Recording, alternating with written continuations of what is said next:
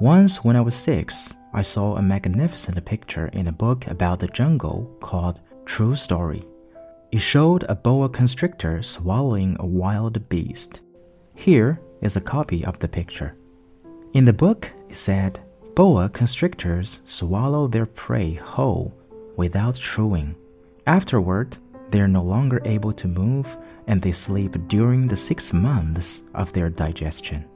In those days, I thought a lot about the jungle adventures and eventually managed to make my first drawing using a colored pencil.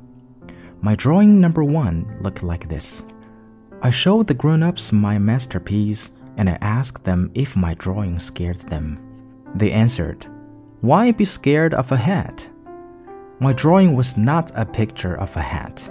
It was a picture of a boa constrictor digesting an elephant. Then I drew the inside of the boa constrictor so the grown ups could understand. They always need explanations. My drawing number two looked like this. The grown ups advised me to put away my drawings of boa constrictors, outside or inside, and apply myself instead to geography, history, arithmetic, and grammar. That is why I abandoned at the age of six a magnificent career as an artist. I had been discouraged by the failure of my drawing number one and of my drawing number two. Grown ups never understand anything by themselves, and it is exhausting for children to have to provide explanations over and over again. So then I had to choose another career and I learned to pilot airplanes. I have flown almost everywhere in the world, and as a matter of fact, geography has been a big help to me. I could tell China from Arizona at first glance, which is very useful if you get lost during the night.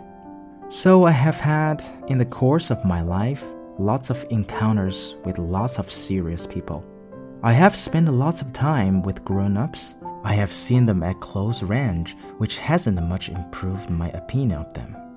Whenever I encountered a grown up who seemed to me at all enlightened, I would experiment on him with my drawing number one, which I have always kept.